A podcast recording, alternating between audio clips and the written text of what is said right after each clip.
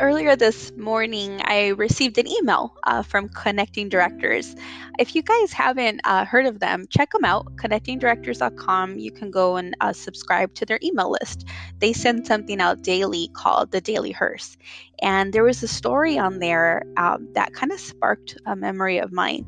And the story, you guys may have heard of it. I remember it was kind of widely covered within our industry. And it was a story of a funeral director out of Michigan who had come out as transgender to their employee. And it was back in 2013, a funeral director named Aimee Stephens, who then identified as Anthony Stephens, informed her employer that she was going to have a 2-week vacation. And when she returned, she would be known as Aimee. And the employer fired her for that. Well, the case itself went all the way to court, and she won her case. And the sad thing about this is that Aimee passed away earlier this year, May. So she didn't get to see those results. I don't know if she realized how impactful her fight was, but she has really inspired so many people. And she passed away May 12th of this year, 2020, at the age of 59. Years ago, I had helped a family who...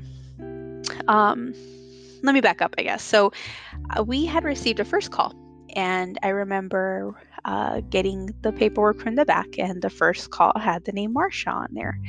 And I remember writing up her name on the board. And then a couple hours later, we had reached out to the family, and it was a son who was the legal next of kin for Marsha. So when I called to speak to the son, I said, my condolences to you and your family. I'm so sorry for the loss of your mother. So he stopped and he said, I'm going to stop you right there. Do not call this person Marsha. Do not call this person my mother. This is my father. And his name was, let's call him John. He said, this is my father, John.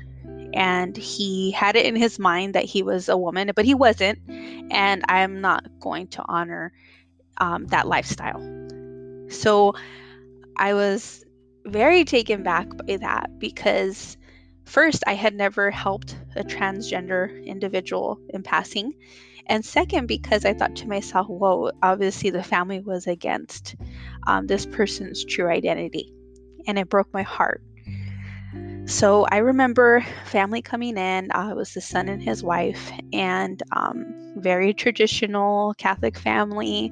And the arrangements were made, and the casket was chosen. Marsha, which I will still address her as her true self, Marsha was embalmed and to have a viewing. And this part was really hard, because when the son brought the clothing in, he brought in a full wardrobe for a man. He brought in the suit, the tie, the dress socks, the dress shoes, and nothing that would have honored Marsha. And I remember the embalmer that we had telling me, this is kind of heartbreaking, because Marsha took very good care of herself, and what kind of showed us that was Marsha had a beautiful manicure, beautiful pedicure, and also she had very, very fancy undergarments.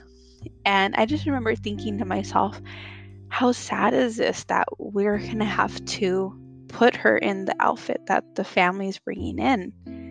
As a funeral professional, we can have our personal opinions all we want, right? But where is the line between your beliefs versus what the family's beliefs are? And I remember seeing one day on Instagram, a page started called Trans Death Care.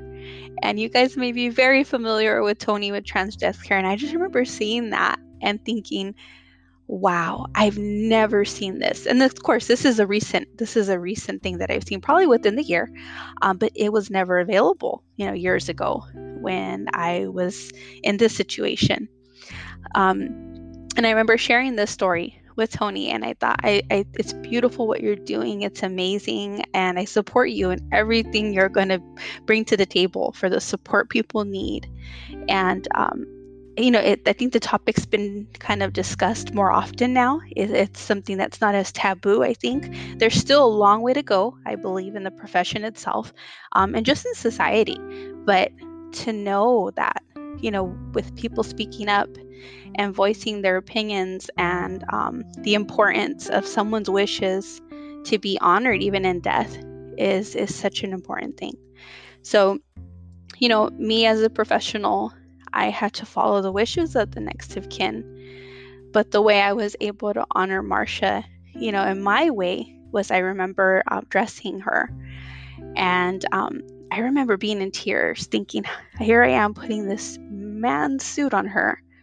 And I remember just being so sorry. And I remember telling Marcia this, I'm so sorry. And what I was able to do was put her undergarments that she came in, I remember putting them back on her, and I remember leaving her pedicure toes on. And I felt like I was able to give her a tiny bit of her as she went into the ground, because I hope that, when she passed away, she was able to be free in her true form, to the next life, so to say. But as far as the funeral went, we had to follow the wishes of her son. So that was just the one time that I've ever dealt with something like this. I've never had an encounter after with anyone who was a transgender individual or having to go against their wishes, so to say. Wondering if you guys have ever had a situation like that. What would you have done in my shoes? I think if it was me nowadays, I think I'd be a little more outspoken, a little more stern with, honoring Marcia's rights. This was years back, and it was a first of its kind for me.